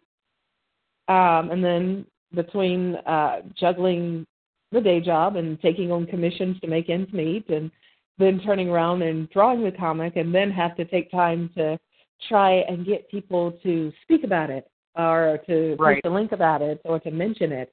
That that's been a challenge. It's been a big challenge. Well, that is that is the I think the main challenge, the biggest challenge of any entrepreneurial, creative, you know, like you or me, um, Mhm. because even though it, it's nice that the tools exist for us to do things much much easier. You know, like it's much easier to publish a book now than it was even 10 years ago. It's much easier to publish a comic. There's so many things that you can do digitally and electronically. But you know, having said that, you have you have countless thousands of others, maybe even Mhm. millions in some instances, and and you know that challenge of getting, you know, how do you get your work above the background noise is something that I think everybody faces. Yeah. And so it's like in 1992 where everybody thought that oh every business model can be converted to the internet with no problem and you know people lost vast fortunes of money because you know are you really going to shop for a 100 pound bag of dog food or cat food online and then pay more to have it delivered to you than it would be to just swing by the store and pick it up yourself you know there there are a lot of mistakes that are made where people just erroneously believe that merely because we have this thing called the internet, um, we can do anything with it. And obviously that wasn't true. So, you know, in terms I think I think the new oh we have the internet and it'll take care of everything. That new meme has been translated into oh we have social media and that's that's all the advertising you need. Oh, and- no. and that doesn't that doesn't make sense because you know look, until you reach a certain threshold of friends in Facebook on on a business page, not on a personal page, but on a business page, Mhm. or you have you know certain a certain threshold of number of thousands of, of followers on Twitter, essentially, whenever you make an announcement about what you're doing, uh, uh, what you're doing basically is shouting in your friend's face every time you do something, and that becomes pretty boring and counterproductive over time.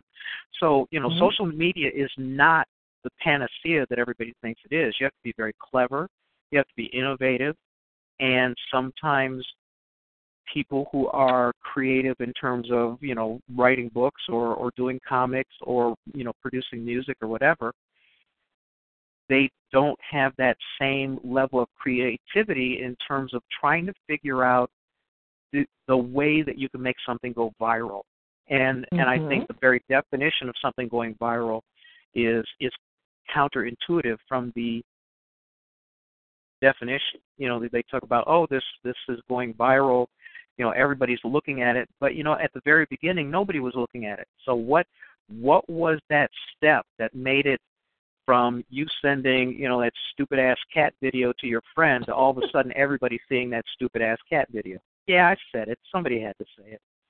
So the problem yeah, with that, those I, would be I, that people will look at the stupid cat video but how do you keep them coming back? Yeah there is that. You know what you know old dog new tricks. I don't know. Um, yeah, that's that's the problem. Well, for you, it's a little easier. For me, it's a little easier because if we create stories and characters that are compelling, people will come back. But our challenge is how to get enough people to find to discover our stories hmm. and our characters in order to get them to come back. And so, I mean, I deal with that every day you know one of the things that i'm doing right now that i didn't do i'm i'm really hustling hard to try to get an agent so that somebody else can a literary agent so someone else can pick up that slack and and pitch my stuff to a publisher and things like that um, mm-hmm. because self publishing is difficult and if you don't have thousands of dollars for for minimal marketing even minimal marketing it's tough you know i know how i can sell 10,000 copies of my you know my trilogy you know but to sell 10,000 copies of my trilogy is going to cost me $20,000. Now, it is cost effective because I get what about 8 bucks a book or something like that. Well, that makes sense. Mhm. But but the problem is where do I get that 20,000 bucks? That's the big problem, you know. Mm-hmm. Even even even robbing old people in downtown Chicago, it's still going to take a long time, you know, because you know, some of them are kind of tough. They work out. They're in better shape. You know, I'm getting tired. I'm old. I'm, you know, I'm a rocking chair in a porch away from being that guy hollering people to get the hell off my lawn. So That's a lot of work. So I got to figure out some other way of doing it. And I, I'll tell you, the people who I, I have, and I admit being, I told you, I admit being an elitist snob, but those people who look at the lottery as their retirement program, I don't know, man. I just, I, I have a hard time respecting that kind of thinking. You know, oh, wow. it's like it's like it's like dumb poor people who support Republicans who only you know do the work of of the very very wealthy, but these poor people support them so that you know they can reserve their privilege for when they win the lottery. I I I, I just shake my head at that kind of thinking. I don't get it. Um, if you were going to okay so there's the worst challenge for you which is which is the universal one which is getting your name out there. Um, mm-hmm. do you do you travel at all? Do you go to conventions? Do you press the flesh? Do you meet other people who are in the like industry so at least you can you can swap war stories and maybe get some ideas? Or or have you not gotten to that point yet? I've gone to a couple, uh, not as many as I'd like uh, but I mm-hmm. would like to show up at more conventions. Uh, given all the stuff that's happened in the last uh, year and a half, uh, Dragon Con will be the first convention in probably a good year and a half um, for me. So you're, I managed you're to be there? snag an art table. Uh huh. I, I'm actually Jarvis actually talked me into going. okay. So no, this this is the first time I've I've gone to you know I will have gone to Dragon Con. Um, and uh, uh, I uh, well, not probably see you there. You know, here's the thing: I've I've I've interviewed people for five years, And it's funny because I go to a, a, a, I've been to a few of these national conventions. I haven't been to any of the Black Age conventions yet. Not even the ones here in Chicago, which is you know shame on me. But it's funny because I end up going to these conventions and I run into people who I've interviewed and have never met otherwise. I, like Jarvis and I have never met face to face. Oh wow! And I've known okay. him for six, seven years. Yeah. So this will be this will be interesting. And I guess there's supposed to be like eighty thousand people going to Dragon Con, so that's not bad exposure for me. Um, so again, you know, a lot of what I do is in the service of at least getting my name out there, and hopefully, uh, you know, I'm I'm using the cult of personality. If people find me interesting, maybe they'll look and see what it is that I produce. They'll look at the books, the short stories and stuff that I do. So mm-hmm. that's, I mean, that's the best I'm going to do right now until I come up with that that twenty thousand dollars for that New York Times book magazine ad, that full page ad. So yeah, I you know I I face the same challenges that you do. Um, I'm not going to say you know that I'm better at it or worse at it or anything else, but uh, it's uh, it, it's something it's something that we all have to figure out how to do. I'll tell mm-hmm. you though, you you look at things that some things that happen and you shake your head and you go, "There's just no justice." You know, look at look at the, the mommy porn Fifty Shades of Grey. You know, it's not mm-hmm. very well written, but boy, she sold a bunch of those, didn't she? So yeah. that's uh, uh I, I still cringe at that. I I couldn't make it through the whole book. I started reading it and I said, This is just the grammar is horrible. The it's it's it's just a badly written book. But because it was so popular, it it allowed, you know, housewives to read it and, you know, they kinda got their little swerve on or whatever they want to call it. I, I would love to have that kind of lightning strike me. Yeah, we'll that'd be nice, happens. but uh wow. Yeah. but uh one term- of the things I've been looking at is also uh I notice a lot of artists go to YouTube where they just do their tutorials and their how tos or show their um the steps they take in creating whatever piece or comic or whatever it is they're working on. And because a lot of people are into being feeling like they're a part of the project, uh, I've seen right. a lot of success there too as well. Yeah, I every now and then I'll watch a friend of mine. Um, she'll she'll go live and she'll do a drawing, and you know it's fascinating to me because, like I said, I have no artistic skills at all and mm-hmm. to watch how she makes something, she, you know, she creates something out of whole cloth. That is so cool. So that's probably not a bad idea. Yeah. Um. So, I mean, there's a lot of ways to do it, but again, it's it's catching fire that everybody's looking for.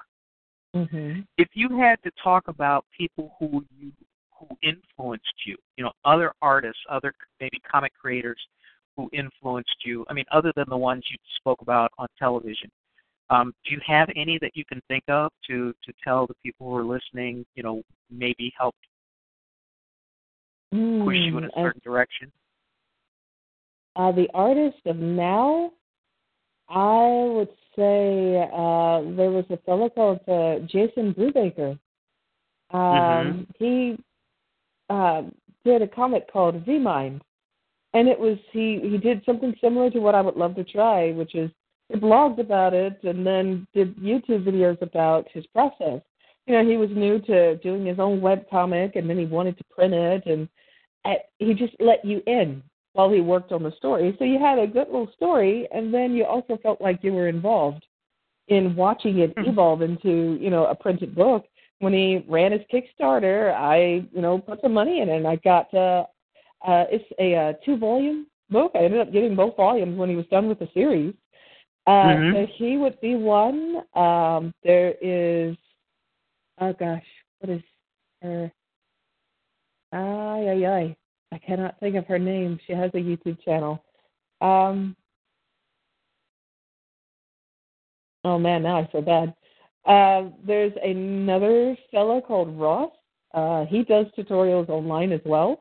So I find I'm drawn to people that are um, don't mind helping you uh, if I could say that. Uh, they'll give their tutorials. Uh, this might be a, a good way of using Photoshop or using this feature in Photoshop, or if you're new to um, this kind of brush, or they uh, don't mind sharing.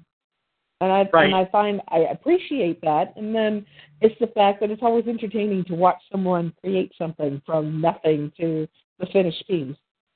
Mm-hmm, so mm-hmm. uh, those two would be the influencers for now, whose names that uh, I can immediately recall. But um, gosh, over well, time, you, you know, you you you have something like that that you could apply to that process, and and you could even annotate it since you have artwork and ideas that you have you've had since middle school. mm-hmm. I don't know, um, middle school. Yeah, well, we don't have. Mm-hmm. Well, sometimes we have middle school, um, but you you have you have uh, substantiation. You have evidence. You have examples of the evolution of your art going back to the very beginning. And that may be of interest to people. You know, not not only that, but you know, now now that you've done this, you know, there are not a lot of people out there who know as much about you as you've revealed in this in this interview. So linking to this interview also helps people figure out a little bit more about you too. So that that could help. I mean, it it, it it's so tough because you never know where the lightning's going to strike. That's the hard this is part. true. you just kind of Yeah. have to go out in all directions. hmm Now you mentioned going to Dragon Con. Are you going to any any others this year? I think I'm gonna I'm I'm gonna try to make it to Worldcon and Dragon Con. That'll be enough. Oh no, I guess I have to go to Urban Nerd Con too. Um, but I I don't you know I I can't afford to go to all of you know the ones that I want to go to. Um, how do you pick and choose? Are you looking for coverage? Are you looking for patronage? Um, what are what are kind of the decision makers for you? Uh, well, Dragon Con will be the only one this year, the, because uh, it's a little expensive right now. but um, I do look at, um, uh, I guess, the theme of the convention. Uh, Mhm. Because I went to the, um, it wasn't Onyx Con, uh, but it was also in Atlanta. and It was by the same group. But uh, I like the fact that it was a comic book convention that was there to promote characters of color in comics and creators of color. So I look at that too. Uh, it was a Mhm. smaller convention, but I like the message. So it it could be the message. It could be um, the theme of the convention. It could be. I, I hesitate to say the size because once they get too big, then it kind of gets a little too expensive or insane to try and get out there. Um, Or or you get lost in the shuffle. yeah, true. True. So lately I am looking at local areas. So the well, you know, local for me would be the Florida, Georgia, um, South Carolina, around that area. Um, Mhm. because finances are a big factor right now, but if that wasn't a issue, then I would definitely center more around the theme of the convention. I think that Sure. would be my biggest draw. Mhm. Mhm. And and then the cool thing is once you get there, nobody's going to know you were from Alabama just by talking to you. So that, that you got you got that going for you. I, I guess that's a plus. Well, I don't I don't know. You know, maybe people have more of an affinity for for I don't you know I you never know about that. Um, if I I told this story once. I'll tell it real quick. I was uh I went to school in Green Bay, which is really weird. You know, South Side Chicago guy going to school in Green Bay, and I learned how to speak like this to get on the radio. Got a radio show. Blah blah blah blah blah.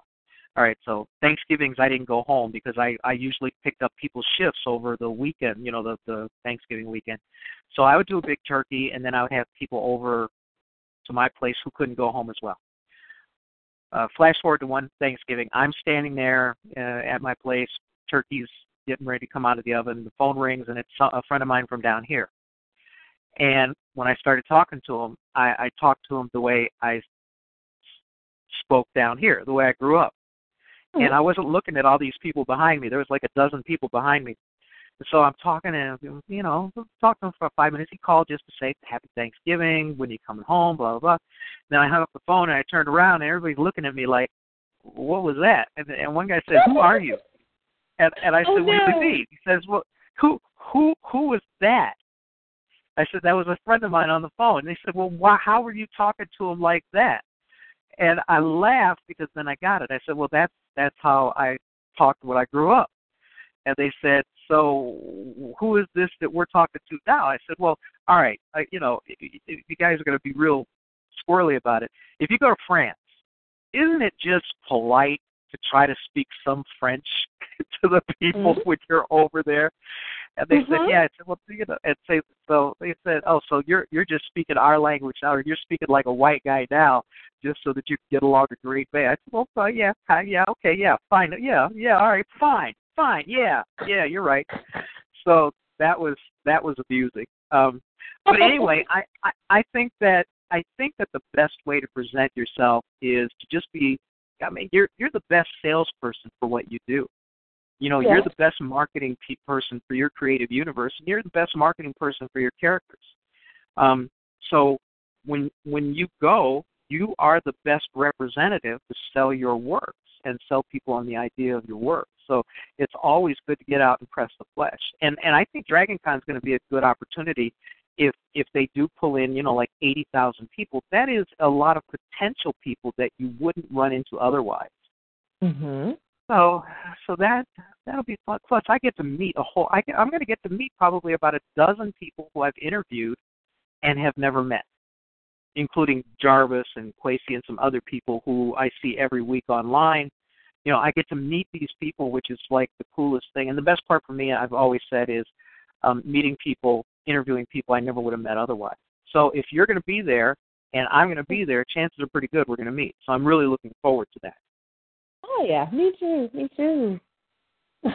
um, we are we're kind of at the end of the show. Is there anything, any last thought that you have that you would like to to convey to the audience? You know, both the live audience and the people who pick this up as a podcast. Was there anything that we didn't cover that you think is important to cover?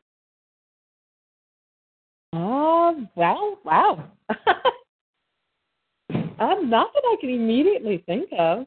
Uh, okay, no, I mean, people wanted to yeah. see more of the artwork, they can just go to beverlytoole.com or uh, take a look at it from there.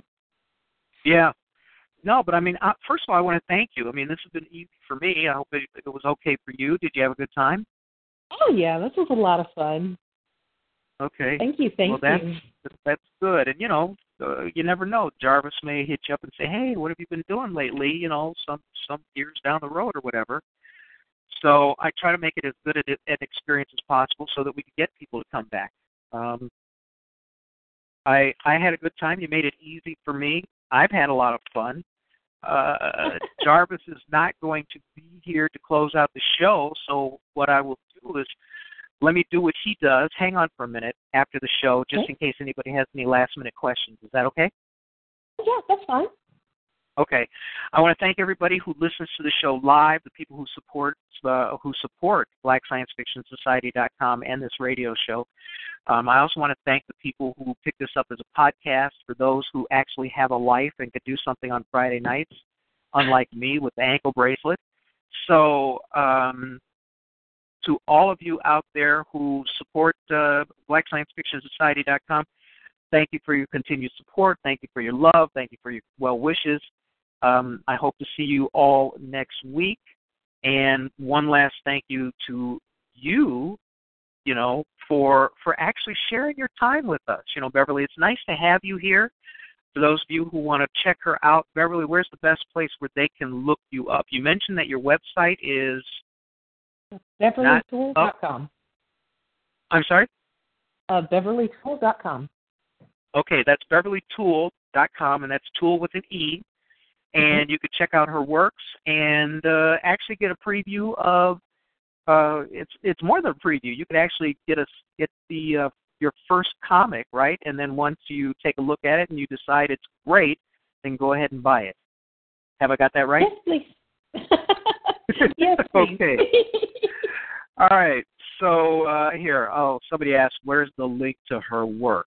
Because just saying it wasn't good enough. Oh, I think I can. No, I got it. it. Okay. I got it. No, no, no. You know, where there's a William, there's a way. Is it www dot Uh, well, you can just put in beverlytoole.com.